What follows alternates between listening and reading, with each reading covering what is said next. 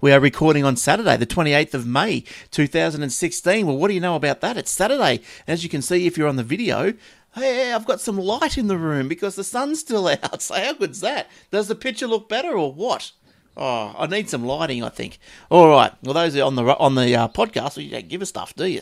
All right. You can find us on the TuneIn Radio app. You know TuneIn Radio, old friend. It's available everywhere. Just search up Aussie Tech Radio. And you'll find.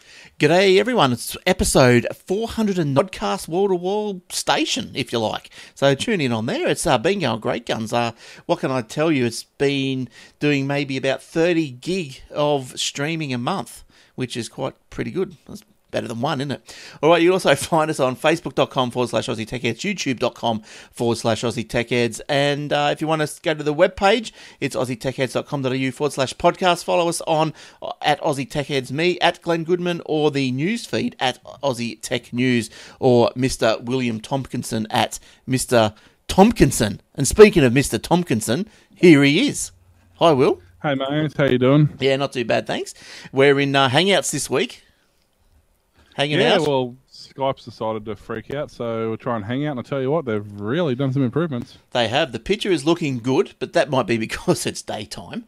And but yeah, it's not going too bad. It's good. Audio's clean. It is. It is. It'd be interesting to get uh, when we get another couple of guys on, because remember, Hangout used to have that the dodgy transition between people when it changed shots. It went to a low res, yeah, high res. I reckon they reckon. Well, see, now you can actually change all that side of it too. You can change your resolutions as well, which is good. So people on lower bandwidth, uh, like yourself, you're you're receiving my signal at seven twenty because I've got decent upload. So you can you can get my seven twenty p video, but coming back to me, you're sending it back to me at three sixty. Yeah. Which uh, really helps improve the, the smoothness of the of it, everything. Mm. So it's quite a nice way of doing it. Mm. Got a slight little tick uh, in, in your audio. I don't know what that is, but we'll see how that goes. It's... I actually think that is a... I think currently it, the house is having a earthing issue with the earth shielding in the in the actual house, because all my audio, my T V, my stereo, uh, everything has a slight ticking in it. So I think okay. there's something leaking into the uh, earthing system somewhere. So, so, I, so you can can you hear it yourself? Yeah. Yeah. So just every time, every now and then you speak, it's like a yeah, sort it's of thing. Actually, it, it, it's in my that's what I mean. It's in my computer. It's in my right. stereo. In my T V. It's in everything. It's uh, it, it sounds like there's just a bad grounding. Something's mm. not quite right. Well, you'll be out of there soon enough. Yeah, well, so. that's it. Everyone goes according to plan. That's right. All right, don't forget, uh, we are brought to you by A T H, Aussie Tech Eds, a t h web hosting dot com dot a u, uh, shared web hosting services. Uh, you can install WordPress, get yourself up and running with a blog. I don't know, three clicks, maybe, or once you sign in. One, two, three, be under ten anyway. A little bit of typing, under ten, easy. Heaps of YouTube videos, obviously, uh, with WordPress and uh, Joomla and all the other things, Drupal, all that sort of stuff. All right, uh, all other shows that you may like, Aussie Maxzone, Garth and Michael do a uh, show every week as well, talk about all things Apple. Michael, he's a he's an authorised, certified, authorised, whatever, Apple technician, so he's got his finger on the pulse, and Garth is just a is a, a great little Apple fanboy. And don't forget, oh, Aussie Tech Security, that's in a little bit of a hiatus, I think. Uh, just trying to get someone to step in for me. I'm just really busy for the next eight weeks or so. And that's hence, this is why the, the Thursday night podcast is now a Saturday afternoon podcast, for this week at least. Uh, yeah, so uh, just work has just got involved in the way. Damn work. And yeah, so I won't be, uh, we'll, we'll see how we go. We're still going to produce it weekly if uh, Will or Eric or whoever we can get is available. Uh, other shows, well, we can talk to Will about Obsidian Live and Old Fart Geeks, but I think uh, work gets in the way of those too, doesn't it, Will? Yeah, it, it's uh, it's timing issues, because I'm working one set of hours and Warlock's working an entirely different set of hours. So at the moment, it's just uh, it's one of those, you know, one of those things where it's nobody has the time and then someone else has the time. Mm, yes, that's right. But they're they're, they're not abandoned by any chance. They still are. Wow. If you follow the Facebook and the Twitter, you'll see they're still actively being updated, but uh, mm. we just don't have the time for the podcasting at the moment. They're in, they're in mid-season breaks. So, all right, let's uh, let's flop on out into the first story. Now the U S. Now we've, we've I mean, talk- it is, you know, a nice day for it. Well, it is, especially this first story is all about flopping. Uh, the uh, we've talked about this before. We all know about this, but it's reared its little head again. The story's come up again. The United States uh, National Auditor has found the government is propping up decade-old systems at the expense of innovation spending. So they spend sixty-one billion dollars on uh, updating old systems. Uh, of so they're spending sixty-one billion dollars of the eighty billion dollars allocated to it on uh, on the maintenance. So that's that's high. Now what they're doing is this story. Why it's come up again is because it's the nuclear weapon system uses the eight-inch floppy disk. My goodness, do I have a picture? Well, we knew about that because we did a story. We did that. Oh, it'll be twelve months ago now. Yes, but apparently they didn't know about it in the States. Well, they don't, do they have the internet over there? Oh. I don't yeah, know. But not one that works, it seems. Now, the uh, they cited the example of a of nuclear weapon platform used by the Department of Justice, which runs on an I B M Series one computer. The sixteen-bit machine. You a uh, sixteen-bit, jeez. Well, series, series one. Well, what was the P S two? That was a three eighty-six, wasn't it? No, that was a two eighty-six or three eighty-six. P S, oh, so, I have a clue. The, so the P S one's going to be, yeah, like three eighty-six, like S X sixteen or something, tops. Yeah. yeah I don't know, but sixteen-bit. Probably not even, actually. No, sixteen-bit. Hang on, isn't that X T? Yeah, that's old. sixteen-bit. That's like X T, yeah, because after that, it went, after the AT series, which was your two eighty-six and onwards, it was thirty-two bits. Yeah, so that's got to be that's got to be an X T processor.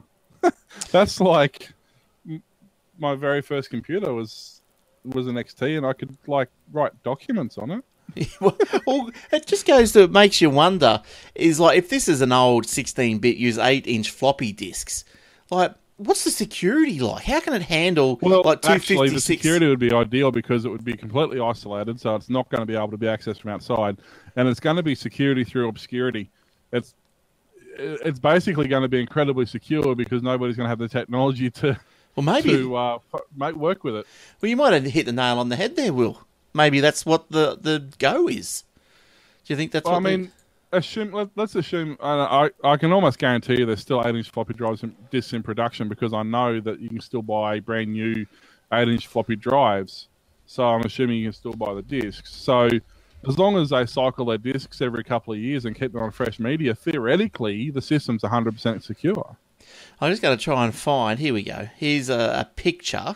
It doesn't sort of give you an idea of exactly how big, oop, how big, how big the discs are because it doesn't, um, it doesn't show you against anything. But you've got the... Well, I suppose if you know how much the three and a half inch was, you know, fits in the in your hand, then you got the five and a quarter, which is the orange one there in the middle, and that you think that's big enough? You know, oh, what five and a quarter would be the size of a. Oh, yeah. And then you got the eight inch. Basically, basically, two of my phones, pretty much one on top of the other, would be five and a quarter. Yeah, and then the eight inch would so, be, say, an old forty-five record sleeve. Yeah, something like that. that. Yeah. So uh, look, there's there's a picture of some of the, the drives. But yeah, so that's how all the tech is. So sixteen-bit uses eight-inch floppy disks for storage and date back to the seventies. Now, Defence also joined the Commerce, Treasury, Health and Human Services and Veteran Affairs Department to be outed as they're still using Windows three point one. So uh, they love they love their old tech over there. Yeah, it's um, well, the Watchdog similar called out the Justice Department because they're using they're still using COBOL, COBOL rather, uh, yes. Which is well anybody who's been in tech for. Wow, it'd be twenty years. If you oh, haven't been more. in for that long, you're not going to know about COBOL. No, well, COBOL. What's that? That that was well, probably I mean, a sixties, seventies. Years, but I mean, yeah. It's still probably relatively active. Fifteen years, twenty years ago, I guess. But yeah, so they're still using that. Um, the uh, Transport Department. So they're still using COBOL based for monitoring inmates and uh, tracking. The the forty-year-old platform is still used by Transport Department to track incidents involving hazardous materials. Um, and the use of Windows two thousand three servers for Homeland Security. Nice. I wonder what uh, email server Hillary was using. I wonder if she had to dive probably, into the archives. The old, uh, what was the Windows the Windows three point one? Uh, um, three point eleven. Quick, yeah, that had an email. Aussie, was it? The, um, A O L?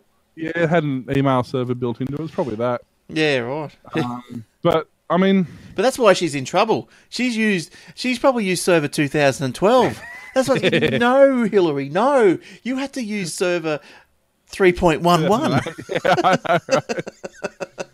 It's. I mean. Well, I just all I can say is I wish they hurry up and got rid of the three point one uh, software, because I'm I'm sitting on mine. I'm waiting for it to become valuable, to become rare, and it's not going to become not going to become rare if people are still using it, is it?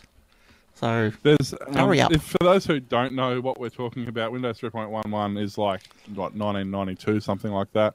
Um, but it um, there is actually an emulator on Windows. If you type in Windows three point one.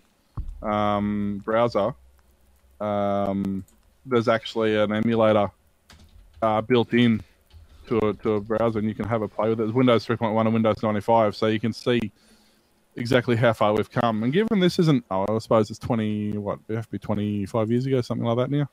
So yeah, oh, happy birthday ninety-five. That's that's still past. That's ninety-five. Yeah, well, that's twenty. Yeah, that's twenty-one years ago now. Start Windows ninety-five. I, can, I better not touch anything. Better not click anything. I might start. Yeah, that's the, might that's the emulator. It'll work. No, no, it just loads up Windows ninety-five in your browser. Does it? Oh, let's have a look. Yeah. Here we go. Blame Will if it goes wrong. Are you sure the under? What's this? Are you sure you understand the ramifications and are willing to proceed? You may be violating copyright yeah. law. Because technically, it's uh, it wouldn't be a licensed copy of Windows. Oh, okay. I've got a story about licensing as well uh, this week. So, but it looks like this is going to... It will take a while. It's one hundred thirty-five meg, so it's not going to happen overnight. Oh, right. Well, it's got to, well, it's Windows ninety-five, so it's got to go back sixteen or ten but years. But just remember that... twenty years. It was funny. I saw a post on Facebook the other day saying that um, someone put a thing up, Windows eight on, you know, one hundred twenty-five floppies or something. I'm like, well, Windows three point one was on f three floppies. Windows three point one one was on four floppies. Windows ninety-five was on eight. Mm. Um, then Windows ninety-eight came out on fifteen. Remember Windows ninety, even ninety-five? Did you well, you had ninety-five and then you had ninety-five plus. Yeah, but it was ninety-five. You still needed to install the C D driver first. Yeah, because it was still DOS-based. So even ninety-eight yes. was the same. Yes. Although by not, ninety-eight, if you, you could still install off floppy, but it was smart enough to install off auto bootloader. But ninety-five, you had to install. Um, you had your your boot disk, which installed your auto accept dot bat and your config disk, which loaded your atapi dot sys to load your C D ROM. Mm. Load your Windows, or yeah. you could install it off eight floppies, which were not copyable because they were two meg floppies. They were one point four four, but they were specifically formatted. Right. Um, which was a right royal pain because the Windows discs were the worst quality discs you could imagine, and after you used them twice, they never worked again. Well, nothing's um, changed, has it? And they couldn't, you couldn't, well, you could, there were ways of doing it, but you couldn't just do a standard disc copy because they were two, formatted at a two meg level. So, yeah, you had to have all these workarounds. Yeah, oh, Microsoft's That's good. That's back for... in the day when X T Gold was, ruled the world. No, X T, I, what did I use? I used uh, something like, uh, something called S T S or something. Had the, oh, yeah. had like the, the dual, you know, drive A on this side, drive B on this side. Yep. Way before its time. Yeah, I was like, X T Gold had a similar sort of deal. Yeah, yeah. All right, well, enough of the reminiscing. Uh, what yeah, you... I'm going to do an old podcast episode, and it's your fault. That's right. Yeah, we don't want to go there, not today. Uh, now, where is where are you up to, Will? What have you got this week that took your fancy? Um, yeah, so there's a, there's a few things. Quickly, just touching on Telstra again. Yeah, um, what's going on? You know, they're having a great week. They've just revealed another broadband outage was triggered by a bungled software update again for another domain name server again, which triggered a previously unknown fault, apparently, in some customers' modems. So this time it actually managed to destroy your modem. Wow. Um, so basically, it was all A D S L. Uh, a lot of the new... It wasn't affected in cable. It was only the N B N or the A D S L connections. Um, and basically, the short story is they've sent everybody out a new modem because it's impossible to fix your old modem, apparently. So um, what happened? So they, they sent through a... a what they a, sent through a... a they, they updated the, D, the D N S settings, which um, basically, from what I can gather in this article, it doesn't go a lot of... But basically, it destroyed the heartbeat, um, which, if any... The way... In the old days, when you had a dial-up modem, um, if the line sat quiet for like five or ten minutes or whatever you had it set to, it would disconnect. Mm. So that was when they introduced the heartbeat system, which was literally just uh, two-way communication between the server and, and you to let you know that it was still an active line. And every time that it heard this noise, it would reissue, reissue the stay awake command for an next period of time. So they do exactly the same thing in A D S L modems, in N B N, in cable. Nothing's changed. They still require a heartbeat. And what they did was they changed the way the heartbeat had been triggered. Um, and the these particular batch of modems, the three hundred seventy thousand or so, um, were unable to um, be unable to log in at the time. But of those, yeah, basically because it messed up the heartbeat. So mm. you'd log in, you'd surf for two minutes, it'd kick you off. You'd log in, you'd surf two minutes, it'd kick you off because it couldn't, it didn't have the stay alive thing working properly.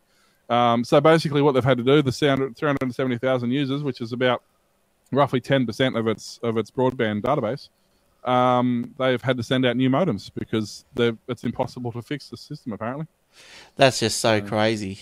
I, I was just looking for a, a, uh, a, a something to show you, but I can't find it. But the, yeah, that's just um, that's, that's crazy the stuff. The telco was saying that after customer feedback had shown users would not be interested in receiving another data-free day. No. Yet it happened. Basically, uh, so they decided that customers will receive twenty-five affected customers will receive twenty-five dollar credit on their bill. That's well, so, no, I, I don't know. I I think you so, should start. So, start. So you're not getting a data free day, but you get twenty-five dollars back. They need so. to start paying up more, I reckon. That's uh, that's look, you know. Like I mean, the, if you're a business, like it's okay for the home user, it's no big deal. You don't have internet for a day, whatever. Mm. But if you're a business, whether it's a home business or a, or an office or a major corporation or a small business.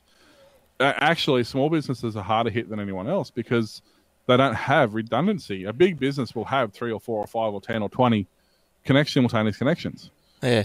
Um, a, a small home op- home office or a small office or a small business will only probably have one internet connection. And if that internet connection goes down, mm. and especially like us at work, all our VoIP, we're all on VoIP, so we don't have a hard line. It's all VoIP. So if we would lose, you, but as being a business, would you be on like you'd have a S L A or something with them? Is that right? Like, would you be on something where you could say, well, you've you know we've been down for a day. You, that's going to cost you guys five hundred bucks. Well, so we're with Commander. Oh, okay. Um, and demand a Commander. Phone, they they do phone and internet, um, but if. They're, see, they're a reseller, so if the internet goes down and it's not something they've done and they're not liable, then no. If, if it's something they've done and they've messed something up, then then yes. Yeah. So it really, but I guess with Telstra being the end line, then theoretically they should be. But having said that, a lot of small businesses to save money, and this is the difference. See, there are business plans and there's residential plans. The business plans are dearer, but there's a reason they're dearer, and that's because they do incorporate, uh, incorporate those sort of um, fallbacks. Yes. Whereas a residential does not. So most small businesses, and just about all the ones I know, are all signed up on a standard residential plan because ah. it's cheaper. It's thirty, forty, fifty bucks a month cheaper. Yes. So right. you're not signed up under a business contract, which technically means right from the get-go you're actually in breach of the contract. So pretty much anything they do from that point on, you just have to live with it. Yes. Well, that's right. So, uh, well, you know, I suppose if you're in a business and you rely on your F P O S, which obviously most would, just make sure you read your terms and conditions, make sure you're on the right plan if something happens, if things go down. But uh, what do you do now then, Will? If, do you still have a manual F P O S system? You still have the click-clack machine? Or that's... Well, we've got, yeah, they've still got the man- mechanical, but we've got a, we've got two um, F P O S at work. They're both Wi-Fi, uh, three G. Yeah. Um, one is through Vodafone. And it's been working perfectly fine. Um, and one is through Optus, and it hasn't worked in two weeks because Telstra screwed the routing of the two G network, which is what Op- uh, the Optus card we're using in our in our F P O S uses the two G network from Telstra. Well, not they share they sort of share the network. Yeah. Um, and because Telstra cocked up all the back end, the Optus two G hasn't been working. So anybody with an Optus uh, F P O S hasn't been able to use it. No good. Now, last year, cyber attacks cost businesses more than four hundred billion dollars. And it's not just the, you know, obviously the immediate uh, consequences that that causes. Uh, but breaches to a company's security can have a powerful ripple effect. Enterprises can suffer damage to their reputation, irreparable harm to hard-earned customer confidence, et cetera, et cetera. More on that in the Aussie Tech Security. But I'm not going to give that show another plug now. I'm doing a story because one in five Australians use pirated software, apparently. Yeah, the heading in this... Who? I don't know anybody who's ever even thought about using pirated software. No. Well, I I can I know that... Uh, Wait, hang on. Well, in the past. But look, I can. Uh, you've heard me say this before. But yes, in the past. But once I bought, and I started buying Windows from probably X P, uh, or did a bit, you know, you, you download X P for a bit. Uh, every now and then, every whatever, it would just crash, blue screen, crash, blue screen. But then I started buying it. I went, bought X P, Vista, seven. I've bought them all. And I've had nothing but good reviews because it's they just don't crash too much. I know Wills does, but I think that's his hardware somehow. Well, I bought Windows eight, and it's completely unusable on two computers, and Windows ten doesn't work on either of them either. That's got to be your hardware. Works perfectly on the laptop, but it doesn't work on my, either of my P Cs. Mm. But anyway... Yeah, my cracked copy of Windows seven works perfectly. So there's a survey, okay, from a global... The Global Software Survey. Now, thirty-nine percent of software installed on computers around the world last year was not properly licensed. Now, do you think... Now, I'd probably have to try and differentiate between non-licensed yeah, and that's what I was pirated. Yeah. So, you know, the headline of this story, pirates, pirates, pirates. But then when you get into it, it's just unlicensed. So, what yeah. what would that mean? That'd be... Well, but, that, I mean, that, that could even be trial software. I mean, if you've downloaded something that's got a thirty or a sixty or ninety day trial, it's not licensed until you activate it. Hmm. Yes, but but it but it would deactivate after thirty days, or depends. Yeah, but it's, they're saying not licensed software, and that's not licensed until you use it. Hmm. So the survey found the worldwide rate is twenty five percent, a full one in four for the banking, insurance, and securities industries. Uh, C I Os estimate that fifteen percent of their employees load software onto the network without their company's knowledge, and nearly double the percentage of workers say they are loading software onto the network. I was going to say, I guarantee it's double that. Yeah. And twenty percent of Australian uh, computers using are running unlicensed software on their machines. So, unlicensed, yeah, yeah Will's probably right, but what you might pay for something and it You know, it's probably got a perpetual or an annual renewal fee, and maybe well, it just doesn't... Sort of, I mean, you look at something like, take uh, BizWiz, for example. It's a business point-of-sale software. Not bad software, you know, but it's on a monthly, quarterly, or yearly subscription. Um, the software is fully functional without that. Um, you just can't do a few things like a lot of your online side of it, but the actual software works perfectly fine. So you can use that software without a problem, without actually... Um, ever paying the fee to use it hmm. because it's not, it's not, it's almost like um, what do they call it? You had shareware, freeware, and what was the other one? I Trial, trialware, shareware. Trialware? Yeah, there was shareware, which was basically a, a cut down, restricted like of a game, for example. It'd be the hmm. first couple of levels of the game. Freeware was something Just that was obviously free, free. unrestricted, and, and you could use, and you could pay if you wanted to, but you didn't have to, um, which I guess we call open source now. Um, and then trialware was full unrestricted access for thirty days or sixty days, and then it would lock it down and still be functional. But see, this is the other thing too, because it could still be functional, but just restricted access. Like if you've ever used um, uh, Office, for example, and after the thirty days it runs out, it still works. There's just a lot of things you can't do. Mm, yeah. Um, or VidBlaster is another one. VidBlaster is... completely functional, just with a watermark logo over the corner of the screen until you buy the licensing. So this is a, that's a good example, because VidBlaster is unlicensed when you use it, because you have to purchase a license to unlock it. Hmm. So they're getting their terminologies really, really balked. Cool. Well, another another uh, potential incident, maybe maybe this is the biggest scenario, uh, is that, you know, so because, you know, you look, I'm just rereading this here, and, you know, you got one in four uh, for the banking insurance.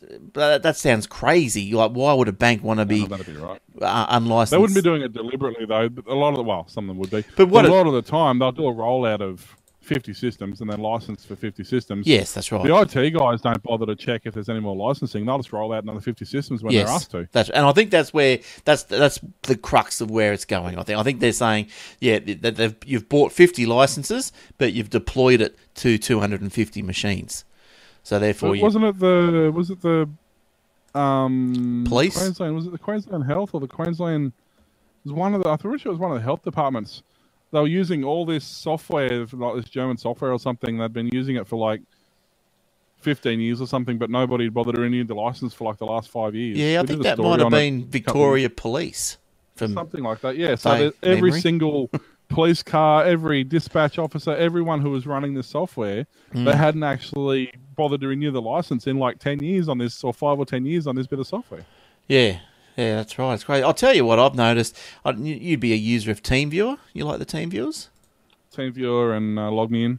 Yeah, well, uh, TeamViewers uh, got onto me. They've uh, they've given me little uh, pop-ups saying, "Oh, you're using this commercially." Well, maybe, but no. I'm not. Like, why do I get these pop-ups? And because you got more than two computers on the system. Oh, is that what it is? What happens? You've got to have less once than two. You, once, you go over, once you go over two or three, it, it assumes you're using it commercially because you couldn't possibly have two computers in your house these days. No, well, that's what. No, that's right. So, yeah, look, I, well, I had a big list of people's computers that I'd logged into over time. So I, I just went through and deleted all them. So hopefully that little pop-up will go away. But they limited you to, or they limited me to now five minutes.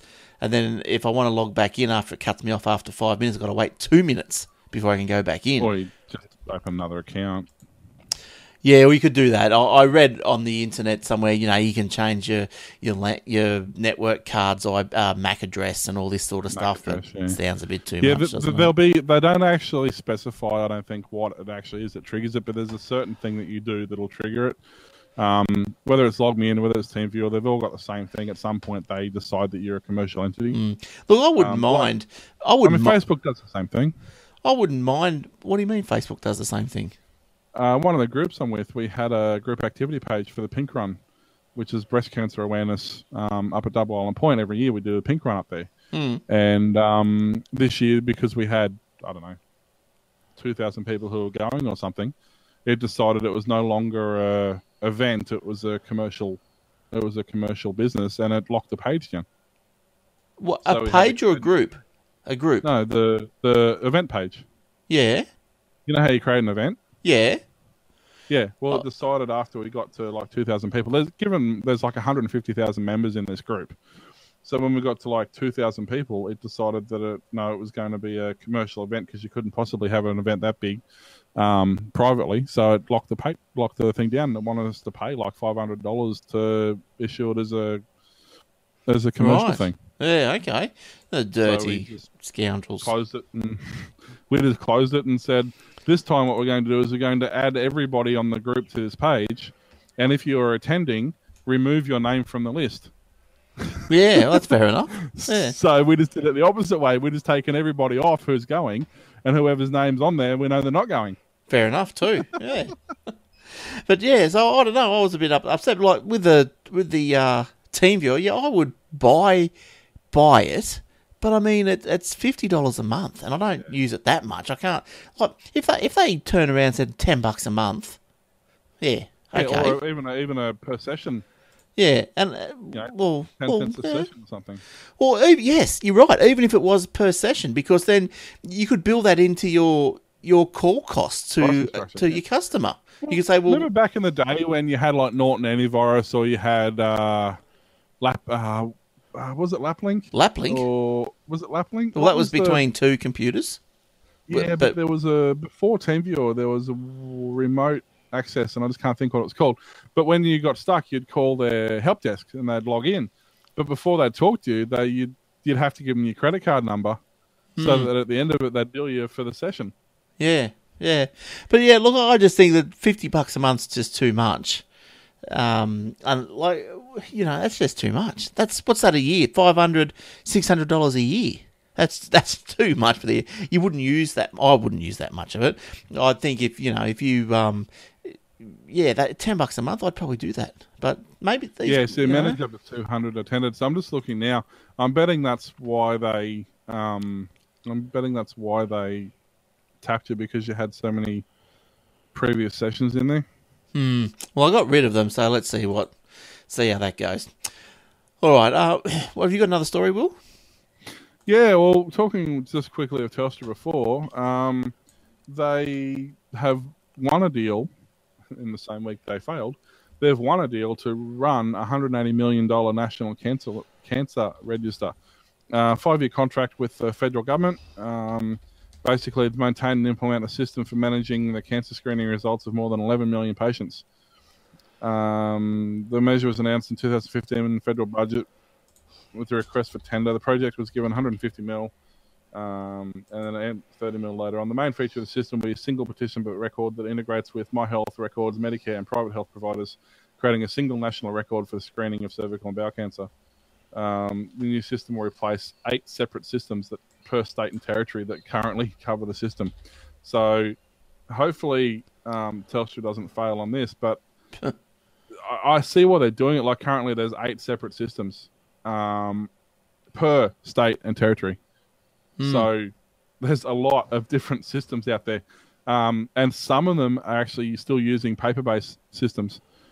Um, wow. So this will, this will integrate it all online, all be in one database. So hopefully uh, it will make records a lot more reliable uh, and a lot more easier to access.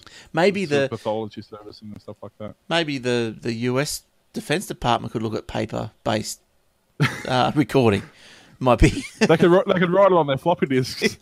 Oh yeah, that's right.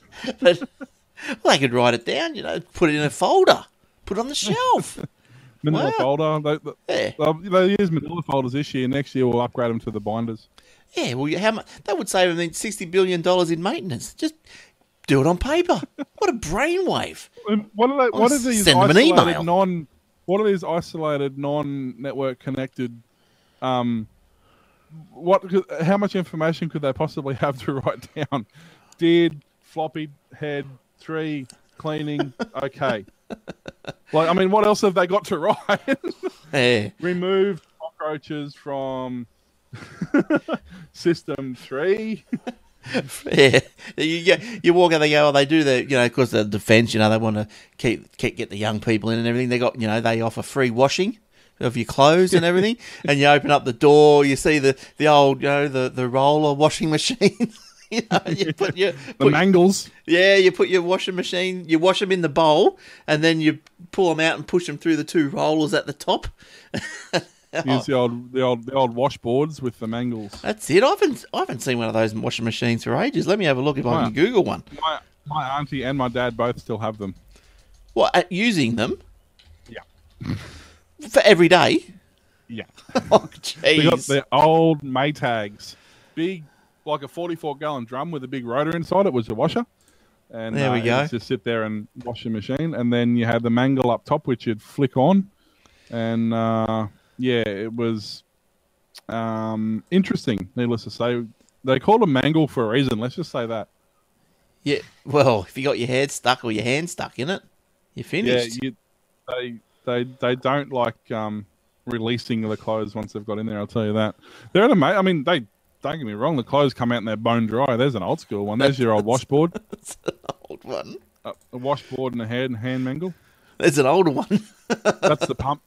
That's actually that looks like it's in a Pioneer Village somewhere, but that's yeah Bedford Museum. That's pretty neat. That's actually um that's I can't quite see what that is. That's a washboard. Oh yeah, they got the the copper, the hopper. Uh, what do they call them? It's like the the the, the washers the over in the corner, is it? Or is that just part of the furniture? That's a that's like a laundry tub. That's where you put your. Is it? I think they call them the copper. You fill them up with water, you take them out, put them on top of the fire, heat them up. Yeah. Anyway, so that's that's the old machines. My yeah, those Maytags. That's exactly what my, my dad and my and my auntie have. Yeah, I remember my uh, grandparents had one of those. And look, here, here's a washboard, Will, for you. you. I know you love them. The washboards? Yeah, yeah no. no. Oh, look, here's I'm, one. Here's I'm, one in action. I've used them. There you go, one in action. Okay. Have you finished with that story? Doesn't she look excited to be doing the washing? She does. We'll, we'll get back to it. We'll get back to some stories because uh, I know the guys on the podcast, podcast on the audio, stop it. Are just going, oh, we love the video segments. Made well, for video. Stop being so damn lazy and get our YouTube views up, and then we might make some money, and then we can put it to production costs. That's right. All right. Did you? We only need several million views, and we should be able to make fifty bucks. That's right. Yeah, if that. Um, did you finish your story there with Telstra? Uh, that was your story, wasn't it? Was it? I don't know. I don't know. Well, I'm going to get another one anyway. I'm going to push on. Apple hires Blackphone founder amid an encryption fight. So we all know of the problems that Apple's had with the F B I. So now apparently they're they're thinking, oh, well, we got to secure up. We can be hacked and cracked. So they're going to secure up. They've hired this guy, John Callas. He co-founded several well-respected secure communication companies, including P G B Corp, a P G P Corp, Silent Circle, and Blackphone. Never heard of any of them. Rejoined Apple in May. Uh, Callas had worked at, at Apple in the nineteen nineties. Again, between two thousand nine and two thousand eleven. Interesting year when he left. When it... when Jobs passed away. I wonder if that had anything to do with it. When he designed an encryption system to protect stored data stored on a Macintosh. So Apple declined to detail his new role. Now, I've got a picture of old John Callas. Here he is. Audio, just pretend, a man with a good moustache holding a gun in a dressing gown or something. So Hitler, then. It looks like Uncle Sam a bit, doesn't it? What the heck gun is that? It looks like something out of a bloody Space Odyssey. Yeah, but that's up. That's on his Twitter, his Twitter picture. What is that? Seriously, it's like steampunk meets Beavis and Butthead. Yeah, so uh, instant. So you know, is that I, his hair? That's his hair over his shoulder. Hey, is it? Look at his yeah. Because I'm thinking, I'm looking at that photo, and I'm, I'm thinking, oh, it's a bit uh, uh, John, what's his name? Um, McAfee.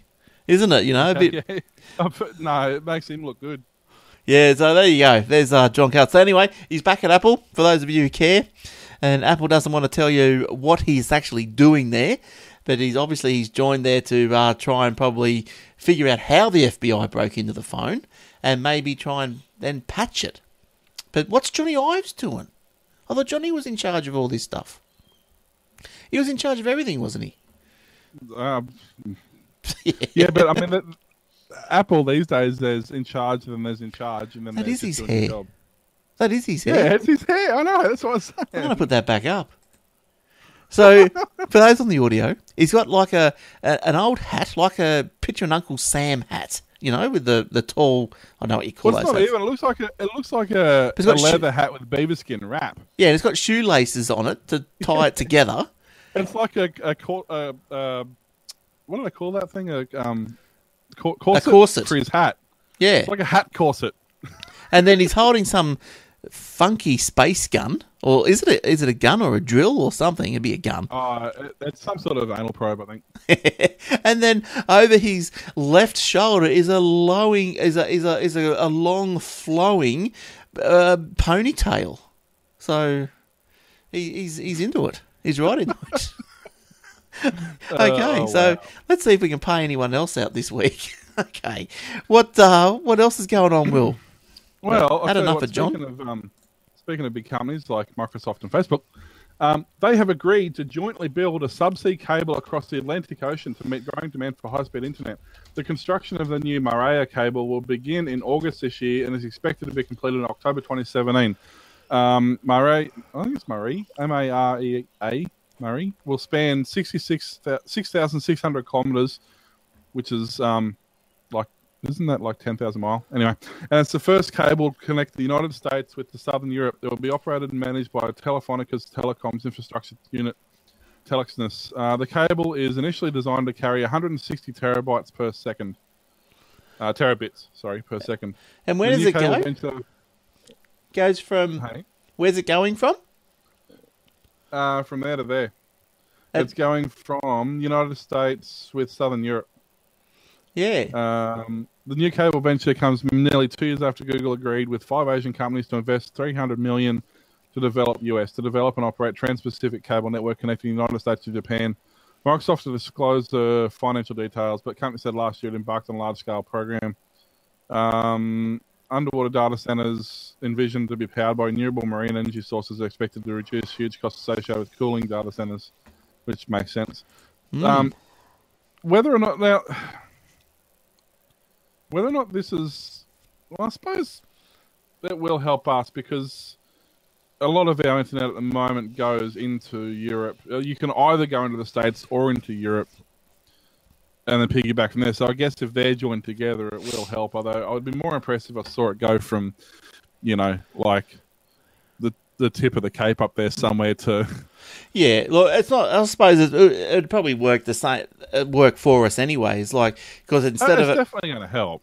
Instead of it, say we not might be using it directly, but where if we can take some pressure off another cable, right, then that'll free up our cable a bit more. So maybe that will that will help us anyway. It doesn't matter. More more wires on the bottom of the ocean. But, well, yeah, I mean that's kind of what I'm thinking. Like I'm just having a quick look at a at a um. What are they called? A map. That's it. I knew that was the word for it. Oh, one of those things. Yeah. A paper one? Wow. I was just... Okay. Um, don't use Pinterest because Pinterest wants you to sign up before it'll let you even look at an image now. So tell me... Because I don't use Pinterest, but tell me... No, neither, neither had I. Well, I used I kind of use it for looking at stuff, but now before you can even look at an image, it wants you, hey, you must sign up. So but well, what's, no, what's the difference between Pinterest and Instagram? Uh, not a lot. Be honest. I'm not missing so nothing. I'm just looking at the moment. So it kind of goes, looks like at the moment it runs between, um, looking at that map, looks like it's somewhere around Miami, oh. either, either Miami or Washington, just depending on roughly, but it looks like they're coming from that sort of coast into probably, well, where are they coming into from there then? They're going to be coming into, what, Ireland? Yeah. Ireland. That the only thing around that area is like Ireland, France, Ireland, France, Spain, or Portugal. Sort of the only things in that general area. Just looking at the map quickly. Yeah. Uh, look, um, more cable. So it will kind of help us a bit. It'd be better if they ran a cable from like Darwin to like Indonesia, because Indonesia's already wired something insane. So if we just ran a cable from like Darwin to like Singapore, we'd be set. I'd rather if they ran a cable from Rabina to San Francisco. And then uh, I'd be sweet. I'd be happy if they fired a couple of satellites in that general direction. That'd do. Yeah, just just anything, just to get it faster. Well, you know, we're, we're no no sign of the N B N yet, or H F C, or whatever we're going to supposed to be getting. But I'm holding out that we will have it next year, because we, we've got to have it before these Commonwealth Games. Everyone's going crazy up here about Commonwealth oh, yeah. Games and getting stuff done and all this sort of stuff. So you don't want you don't want dial up. You know, when people come over, they won't be able to use their phones. They'll be chugging along. Uh, oh, here's um, here's a yo. You finished, Will? Sorry. Yeah, no, I finished that one. I was going to go on. We're talking about how the U S government's spending money on its uh, upgrades. Um, Northern Territory is sinking one hundred eighty-six million dollars into its largest ever clinical systems replacement. Oh, it's what? Um, and the Northern Territory government has committed one hundred eighty-six million dollars to be the replacement of four of its critical clinical systems with a single integrated patient information database, um, which will be accessible only to the Territory's hospitals and medical centres. The core clinical system renewal program will take five years and represents a uh, comprehensive overhaul of the health system. Um, it'll deliver the Northern Territory doctors and clinics, clinic, clinicians. Wow, they've spelled that. I think it's supposed to be clinicians. Oh, well, that word. That a word. Or clinicians. Um, yeah, I think that's a word. A clinician. This doesn't look right. Uh, they're giving a single view. So basically, they're integrating data that's currently stored into four different systems: CareSys, the clinical workstation system, the primary care information system, and the community care information system. Um, so although they probably really need to talk to Telstra and go, hey, yes. um, are you guys doing this or are we doing this? Because it's just funny that this story came out the same day that Telstra is also supposed to be doing the same job. So, oh, you know, um, duplication. It, we love it. We love it. We love like redundancy. We love duplication. No, we like paying for it as well. We just can't get enough of it. I want to triplicate everything. Uh, now, Harvey Norman. Here's the word for the day. Triplicate. Go and take a pill and triplicate. Don't you be that triplicator. trouble, the trouble with triples. I've triplicated that. Now, Harvey Norman, uh, look, this is not a bad idea, uh, actually. It's uh, they offer, they're, they're coming at, they've started now. You can do this now in the in metros. Uh, three-hour delivery. Pretty good, isn't it? Yeah. Customers can schedule a delivery for small appliances, consumer electronics, and small goods between seven a.m. and ten p.m. weekdays. Now, deliveries start eleven dollars fifty-three, live G P S track. Their deliveries are Move Harvey, Harvey Norman, Gary Wheelhouse. Bet you he wants to. He sits in a wheelhouse. He said uh, he's steering big Harvey Norman around you know, the financial pits of G S T and stuff. Uh, said it was an uh, it was an Australian first for the market. So look, I think this is good. I think this is a good idea. You know, instead of them whinging and moaning about the internet tax or the internet no internet G S T, this is what people pay for. This is why stuff like this, I believe, would make you go into Harvey Norman and say, listen, if I can get that uh, thing delivered in three hours, go into a shop, by the time you get home, have a cup of coffee, scratch your head, for, for whatever reason, because it was itchy, and it'll be there. It turns up on the front door. How good's that? Because... Um, look, I, I don't know, Will, but I reckon, do you are you starting to go through, when you look at something on eBay, something relatively cheap, You, I go through now and say, okay, there might be thousands of them over in Hong Kong, but I start looking for the Australia if there's one in Australia, because mm. it, it, it takes like two days to get here rather than two it, months. It, it depends. It depends. If it's something I want relatively soon, yeah, I do. Um, but there's a lot of air freight that comes over from China in three days as well, so it really depends, and it also depends how much the thing is. Like, I'll give you an example. Now, I'm working on a three D printer at the moment, and I've just bought the Arduino, uh, the Arduino Mega, the um, Ramps controller board, and the RepRap drivers for it. So to buy those here, even the the cheapest, like the rip-offs of the, the copies of all three, um, the cheapest I was going to get out of it was about a hundred bucks here. Yeah. The, the same thing I got from China, and I only had to wait a week to get it. Um, cost me seven dollars. So mm. when there's that much discrepancy, no, I'm going to get it from China.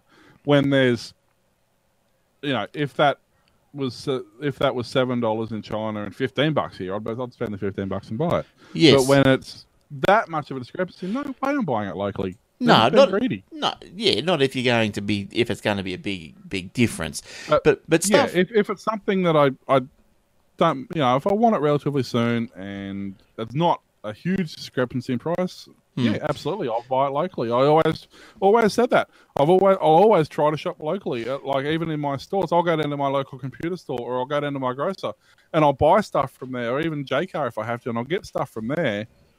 If it's not stupidly more expensive, and if it's not, I'll buy it from there. If mm-hmm. it's two, three, four times the price, well, no, not going to happen. Yeah. Well, I go to the local hardware store rather than go to Bunnings or Masters because you know it's a little. We don't have one, unfortunately, but I'd prefer to. Yeah, you know, the guys are there and you get more of a, a, a personalised, you know, oh, how you going, you know, blah, blah, what have you been up to, blah, blah, blah. But anyway, uh, just getting back to the story, they ship it. Oh, um, good thing with that milk too. How do you, what do you think about that milk that they're doing? You know, well, the... I never bought I never bought cheap milk anyway, so that's never been. I only ever buy the, um, we've got Maloney Dairies and we've got uh, Scenic Rim Dairy and a few others here, and I've always bought their milk anyway. Mainly, it's unpasteurised as well, so it's better for you as well, but... Um, Yeah, yeah well, I've never bought the cheap milk. Same as I don't buy supermarket bread. Exactly the same reason. Yeah, right. Because I know uh, things like that, I get me, me little gander up about uh, caged eggs. I don't buy caged eggs. I like uh, free-ranged. Um, yeah, but almost ninety percent of the free-range are still caged. Uh, it just means they're not individually caged. That's right. That's right. But they're still normally in a cage. There is... There's barn, there is, barn laid. Or, that's right. Yeah. Yeah, there's, there's actual free range which is laid out in the wild, and then there's barn laid which is still just a giant cage, and then there's normal battery eggs. So well, the battery the ones. the problem is you can't go by price because a lot of the barn laid eggs are exactly the same price as the free range eggs. But you've got to get if if you are going to do it, you really need to get the actual proper free, and they taste so much better too. Yeah, all they do, because I think that, yeah, because, like, poor Chook's in a little battery. Like, that's so cruel. I well, I think that's really cruel. I don't like that. So, yeah, we get this, well, well hopefully it makes us feel good. So we get what we think is the is the right one. So, you know, it makes, makes that warm, fuzzy feeling inside your belly. Now, getting back to Harvey Norman, how do we get on the chickens? So does, so does chili, but you know. How do we get on the chickens from Harvey Norman's three, uh, three-hour delivery? Uh, uh, Jerry probably grows chickens somewhere. Hey, probably. Now, ship it. Uh, it's a Sydney-based delivery. That's how he's shipping them. He's shipping them with chickens. He's putting them in a cannon and firing them out. Chicken cannons, right. And they're gliding into your door. Oh, just, no, no, don't need quadcopters. I'm using chickens. I was just going to say, um, yeah, so Ship It. It's a Sydney-based delivery startup that launched in February two thousand fifteen, signed a deal with Australia Post last month, giving it access to the postal network, and it's delivering... So that price will double next week. Probably. And it's delivering its three-hour Harvey Norman deliveries through an arrangement with Bonds Couriers. Uh, now... I- Hey? The biggest problem I have with this, when was the last time you went to Harvey Norman that actually had that thing you wanted available? I don't go in Harvey Norman. ninety, ninety, just, just quietly. Everything I've bought from Harvey Norman, other than small stuff like, you know, laptops or small things, even mm. P Cs, with the P Cs, lounges, fridges, microwaves, whatever, everything I've bought from Harvey Norman, they've got, oh, can you come back, you know, we can, we can ship that out to you, or you can come back in three days and pick it up. We've got to get it from the warehouse. Yes. But the, normally so, there's a warehouse around, isn't there? Warehouse, well, I don't know. It takes three days for him to get it. Yeah, yeah. Because well, I bought, well, wait a minute. Yeah, well, look, five, three years ago, bought bought some a stove and a, a range hood from old Harvey, and had to go to the warehouse. But I suppose being Gold Coast, there, there was a warehouse on the Gold Coast because uh, it probably, yeah, probably services three stores, I'd say. Something like that, but uh, but you know, but again, like small purchase to consumer electronics, you're not probably going to buy a T V from Hong Kong, are you? Over the internet, well, unless you go through Kogan. But, well, I was um, going to say, if you buy through Kogan, you are anyway. That's right. But uh, but look, even Harvey, that's a leg up on Kogan, even, isn't it? Because he's just a normal, you know. And if you want something like that, I reckon that's pretty good. Look, we'll put Harvey Norman's little thing up. There you go. Uh, all right, now I think. Oh, look, I've got another. I've got another one here. We'll quickly go through because it's a quick one. Uh, emails. Do not the do not call register has inadvertently disclosed two thousand email addresses. Well, doesn't no thousands, more than two thousand, thousands of email addresses were exposed in an email sent on behalf of the Do Not Call Register, uh, which, as you know, is a free service operated by the Australian Communication Media Authority. In an email, the uh, authority informed about a planned service outage scheduled for the twenty-fifth of May. Now, the email contained more than two thousand email addresses in the to field. That's a pretty basic uh, fail, isn't it? Uh, there's... there's... C C, then there's B C C. There's B C C for a reason. That's right. Use it. Do you think it, it's probably about time that, you know, if if you start putting more than ten addresses in the two field, can't they put, are you sure you want to? Uh, by default, though, once you do two or three, that'll freak out. But they're probably using custom software. Yes. Um, yeah, because, but, yes. Uh, but... That, I think we must have been on that at work because since about Friday last week, or week before, sorry, Um, we've been getting thirty or forty spam emails a day, whereas prior to that, we weren't getting any. So I reckon our email address must have been on that. Yeah, it could have been. You'd have to get on that Have I Been Pawned website. Maybe they'll they can tell you on that. Yeah, I don't think that's that current. Oh, isn't it? It was all right. I don't think so. Yeah. Because they've got to wait until that list becomes available so they know what was on it. Yeah, that's right. That's right. They they try and get it. Uh, what else have you got, Will? Anything else this week? Windows ten. Oh, mm. That's my last story too. Fine, I'll use another one then. No, no, that's no, all right. I can. Doesn't I got plenty more? It doesn't worry me. Oh, okay. We'll whip another one out. The Turnbull government, because we know how great they are, has forcibly removed any reference to Australia from the new U N report. The federal government has the nation axed from the UNESCO report on climate change and World Heritage Sites. Every reference to Australia has been scrapped from the final version of the eighty-seven page report, which detailed the impact of global warming on thirty-one natural and man-made World Heritage Sites. The initial World Heritage and Tourism and Changing Climate report included a key chapter in the Great Barrier Reef, Kakadu and Tasmanian forests. But the Australian Department of Environment made sure every mention of Australia was removed, even though it lists other sites in that specific region. So why were we removed? Because how else are they supposed to put a tourist destination right in the middle of the the Great Barrier Reef if it's listed as endangered? Oh. Yeah, I don't purely know. money. It's don't the know. only reason they've done it. How funny um, is it watching the? Sorry, keep going. I'll I'll get onto my tangent in a minute. I was going to say that's the only reason I can possibly think of they've done it, because everyone knows it's in tr relatively in trouble. Everyone knows that things like Kakadu and, and all that are prime spots for tourists, and while ever it was being listed as heritage or environmentally impacted, they couldn't do anything with it. So as soon as they remove them off the list, guess what? It's free reign to everybody. Yes. Well, I forget where I was going now, but um, I'll move on. Okay. Uh, what's I? Yeah, you're talking about. Yeah. Da, da, da, da, da. No, da, and um, no. Uh, while, while you're thinking, uh, in that speeds have become a big issue in the election campaign, giving renewed energy calls. Two calls for the establishment of broadband monitoring systems to allow customers to better understand and compare the performance of their broadband service. Monitoring programs are up and running in the U K, U S, Singapore, New Zealand, and Canada, but the push to establish similar systems, and they hate it when I say it like that, push similar systems in Australia has taken time. A pilot program trialled Trinidad, Trinidad, wow, that's not even a word. That word's supposed to be trialled by the Australian Comp Competition and Consumer Commission uh, in September, monitored the fixed line internet between, wow, proofreading, guys, seriously. The fixed line internet connection, take out three words, of about ninety Melbourne households was deemed a success by the completion watchdog. Competi that's competition. Wow, they have completely screwed this article up. The program used, net they must have been typing on a slow net connection. Um, the program used network probes to access key performance, blah, blah, blah. The A C C C's pilot program last year demonstrated that there are no major technical hurdles in the way of implementing a program in Australia. Currently, it's difficult for the average Australian customer who's experiencing problems with the broadband connection to understand the source of the problem, nor is there an easy, robust way for consumers to compare speeds and reliability between I S Ps. Um, but basically, the program is designed to paint a picture of network performance across the different I S Ps on the market.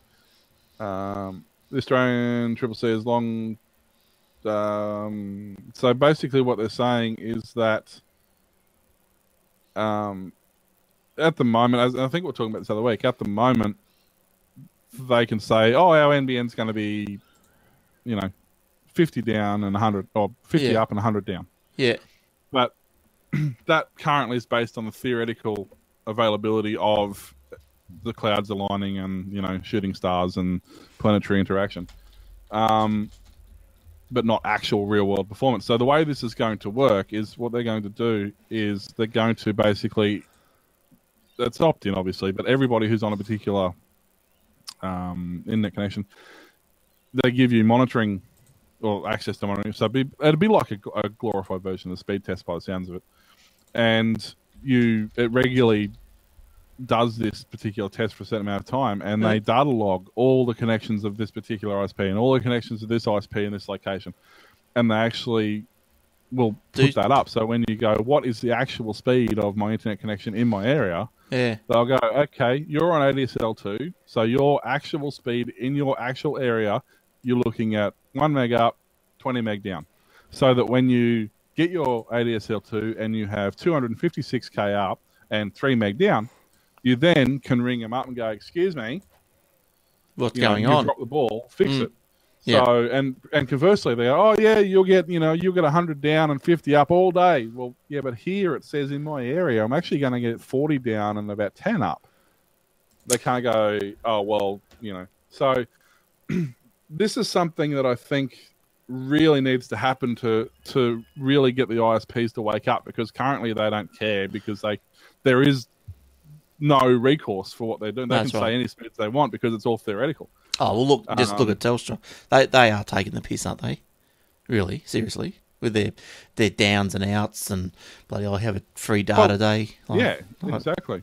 Just, just well, as, as I said, you know, that's that's getting to the point now where they are slowly starting to be held accountable, and I don't yeah. think they quite know what to do about it. Like, spend a billion, get your crap sorted, because look what happened with Vodafone. You know, they they fell over in a bundle. It's taken them a while to rebuild. Uh, if mm. they have, I think they they might be pretty much on their way now, but they had to spend a, right, but it, it they spent a billion. Five years. well, and a billion as well. Yeah, but this is the sort of stuff they should be doing anyway, like just as as a as a natural maintenance and pr progression. You know, they and should be just updating stuff and that. I don't they've know. gone on to do. They've gone on to do a report for the uh, I S P, uh, the the upgrades, integrations, the speed updates, the N B N rollouts, the whole lot. They've basically gone through and they put a plan in place, saying that the consumer-focused government body says the cost of a program is modest. If a program were to say were to be implemented at the moment, it would equate to fifteen cents per broadband per con connection per year. Mm. Is what it was going to cost to roll the N B N out nationwide, not just to the eighty-fifth, eighty-five percent or whatever it is, but actually nationwide, is going to cost fifteen cents on every connection that's already active. Mm. So they're saying, well, what's the big deal? Just absorb the fifteen cents, pay that into like a trust fund, and make it happen. Anything to do with the government is hard work, and that's for sure. Well, and the problem is, it's not just the government. There's a lot of private entities involved in this now, and they're just as they, mm. they've got just as little responsibility as the government does. Nobody's got. There's no. The buck doesn't stop anywhere. It just gets no, passed just along, going and that's the, the problem. Yeah. And whatever that continues to happen, It, it's not going to get any better, you know. Like mm. the the the telecommunication telecommunication om, ombudsman, they couldn't have used bigger words, um, is has had more complaints so far this year than in the previous five years. Right, yeah, right. So against um, performance of household broadband. So yeah. just in the first four months of this year, five months of this year, yeah, they've had more. more complaints than in the previous five years combined. Maybe we should all just write a letter. Just keep hammering them. They charge per page. That's right. That's right. All right. Uh, last story. I, well, for me at least, forced Windows ten installation upgrades. Now, I don't know if you've been hit with one of these, which I think this is pretty poor. Microsoft is, as we know, offering the free upgrade to Windows ten if you've got seven, eight, eight point one. Uh, until the twenty-ninth of July, when supposedly it's going to finish, well, it's been advertised, and it's all intents and purposes, it's going to finish on the twenty-ninth of July, then you'll have to fork out about one hundred seventy odd bucks to go and buy it if you want to update. Now, Windows ten changed from being an optional update to a recommended update in February this year. Now, it means that the operating system would install automatically for Windows seven and eight point one with automatic updates turned on. So most people have automatic updates turned on. So therefore, nope. you, most people would... I know. The first thing I do when I get a system is turn it off. No, don't do that. Keep them on. no, no, turn it off, but like manual... Do the manual update, but don't let it do automatic update. Oh, I'll let it do automatic. That's all right. It's only no, security. That's, that's why every Thursday night we're going to wait an hour for you, because that's when the updates happen. well, well, yeah, that's that's the only downside. But for security and everything, well, you got to make sure you do it. Yeah, yeah. yeah. No, you still do the updates. You, there's nothing wrong with the security rollout updates. There's nothing wrong with that. The problem is you can't specifically choose to automatically update those. So you turn automatic updates off. You click on notify me when updates are available, and then it pops up a thing, and then you actually get to choose which ones you want to install. Yes. So I don't install certain things. Like I won't install um, an inbox updated driver because it'll break my inbox. I won't install a couple of bits and pieces because I know they break. So uh, that's every system I set up, I set up to manually install updates. And this is an exact reason why I do it, because they're turning into Apple. Now, since February and this auto, this auto update rollout thing, uh, the Windows ten has surpassed more than three hundred million users. Uh, since it was launched in September, so that's uh, it's got up quite a kick along after being changed to auto update.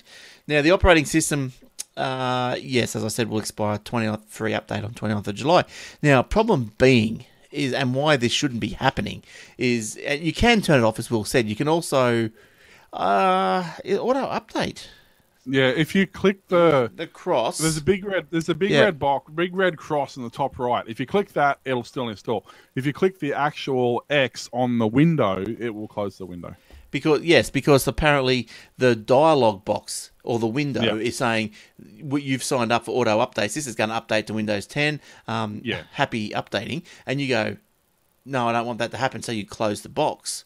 But that's not stopping the update. You're yeah, just closing you click, the box. If you click the X, it is closing the notification, not the actual update. Mm. If you actually shut the X, it, it like the normal way you would close a browser window or anything, the actual X in the top right corner, if you click on that, it will actually st stop it. Yeah, yes. Uh, yeah, but what I was going to say is, just give me two seconds, one sec. I just gotta. Yeah, I need a secretary now. um, what I was going to say is, look, I've been out to plenty of places that, and I've done plenty of updates to Windows ten, which I've had to roll back, and a hundred percent is on laptops because mm. you know uh, Toshiba's were the ones that that that I've noticed to be probably the worst. Uh, you update the Windows ten, function keys don't work, you know, and all the little laptopy, you know, funky keys that they put on, they don't work because there's no driver for them. So this is crazy. Why does Microsoft force this onto people? And, and then they. It, it, It's also slower. On an older system, it is noticeably slower. Um, we've got a little tablet that I use in the car at work for portable um, point of sale and stuff like that. On Windows seven, it, it's, I mean, it was on X P originally. It was blindingly fast on X P, but I lost the install for that, so I had to put it on seven. Um, and it's fine. I mean, it's, uh, it's serviceable. Yeah. But it auto-updated to Windows ten, and it actually got to the point where I would click on Chrome to launch Chrome. It would take seven minutes to load the browser. There's something because, going on with your installs. No, because this is an older system that's designed to run on X P. It didn't actually have the drivers for the S S D. It didn't have the drivers for the video. It didn't. These were not available in Windows ten, and yet mm. it automatically did the update because it passed the compatibility, even though there were no drivers for these products. Yes, well, well, yes, yes, that is that that's a that is a problem. Seven and a half minutes is a bit right, crazy, but if you do find yourself auto updated, you can roll back. But geez, what a hassle! Like, seriously, yeah, what, what a hassle. Just don't. And yeah. it's, it's it's the Apple approach, and it, it pissed off everyone in Apple, so now Microsoft's trying it. Mm. Oh, we've just rolled out a new operating system. Here, have it. Oh, you don't want it? No, no, I mean, have it. You don't have a choice. Just take it. Mm. Oh, I don't know, you know what the answer is. Like, obviously, they want to move everyone to Windows ten because it's obviously a lot, lot easier and more economical to uh, just service one operating system. You know why they want to do it? Because if you look at the way Windows ten's function, every time you search or every time you uh, have two-way involvement with your computer, whether it's searching, whether it's browsing, whatever, it uses Bing as the back end. So every search you do, even if it's, if you, you know, at the moment, if you go to your start, start bar and you click on search, it'll search for the programs in your start bar on your computer. Mm. Under Windows ten, if you do that, it still does the same thing, but it uses Bing. So every time they do that, they get ad revenue from Bing. So this is exactly why they want everybody to go to Windows ten, because of the Bing integration, because it's so flawless and so behind the scenes, you don't even realize you're supporting Bing. Bing is rubbish. Yeah, it says I know, that, but that's why they want you to do it. Look, let, I'll, I'll show you an example, if I can, and then we'll we'll get out of here. Uh, if I can, let me put the screen up for you. So, oh, now. I haven't even used that in a long time. It's changed. Yeah. So anyway, so there's Google. So I'll go Bing. Okay. Now I've tried to, yeah, I've tried to um Bing. Now I say I've tried to use this a few times to find stuff. Say I want to find, I don't know. Say I want to find an NVIDIA. Uh, driver, I don't know, for a G, I'll just make one up. I'll go G T X seven seventy. Right, I'll go enter. Let's see what happens. Oh, that might not be too bad of a result. But anyway, but uh, but see, so it comes up, and yeah, look, that doesn't look too bad. But now if we go into Google, it's still too complicated. Now if we go into Google and see what it looks like, what was it, a G T? Ah, oh, I've missed, lost my search now. G T X seven seventy, Google. Google. So, NVIDIA. Maybe I, I was too specific. Maybe I should be less specific. Yeah, no, I know what you're saying, though, because it's exactly the same problem I have. Let's try. Hang on, sorry. Ah. Vanity searches are always good in, to compare um, okay. the difference. Well, let's do a vanity search and see what happens. I searched Aussie Tech Eds and it brought up your home address. Does that count? Oh, do? Where'd you get yep. that from? Bing. How's Bing know? Okay, so there's, so there, there, there's, uh, okay, Glenn Goodman, LinkedIn, LinkedIn. Does it sort of mention Aussie Tech Eds? No, not really. No. So it's more concerned about this poor cop of same name that got shot or something. If you actually type Aussie Tech Eds, the first result in Bing is your address. So. So, but if I type in Google, Google, so nowhere did it mention Aussie if Tech Eds. It, if you do it, Aussie Tech Eds in Google, the first one that comes up is the website. Yeah, that's what expect. I mean. Yes. Website, YouTube, Twitter, iTunes, TuneIn Radio, Facebook, Oz Podcast, A T H, web hosting, everything you expect to come up. You do the same thing in Ging, that being the first one that comes up is your home address, and then the website, and then YouTube, and then Twitter, and then Facebook. So I got some funky stuff, because Google didn't give me all, any of that anyway. It gave me something similar to Bing. What's going on? No, you've probably skewed the results because you're using the same browser for both searches, so the caching would be messed up. Do you reckon? You got to do them in two independent browsers, yeah. Okay. But anyway, point, point is that uh, Bing is too hard to uh, to work out. Oh, look, there it is. It is my old address. I'll have to change that. All right. But that's not bad. Okay, cool. All right. Uh, that'll do us, Will. Are you finished? Uh, yeah. Uh, there's an interesting read if you're interested on, if you like following uh, what's happened with Uber, the taxi company we all know and love. Well, most of us do anyway. Um, there's an interesting article on how they're planning to sue the Palaszczuk government for seven hundred eighty-six thousand dollars. Um, so I won't go into that now, but if you do check that out, because it's actually quite an interesting read. And of course, they're doing it via public peer pressure the same way they do everything else. Hmm. So check that out. Oh, I got a review up on uh, the Bing Aussie Tech Eds. What's it say? Oh, there you go. Oh, good cold beer here. Oh, sweet. Nice. All right. Oh, look, it's getting dark. How is that? Started started in the bright light. Now it's all dark and spooky. Yeah, I turned the light on earlier. I thought about that. Actually, the picture doesn't look too bad.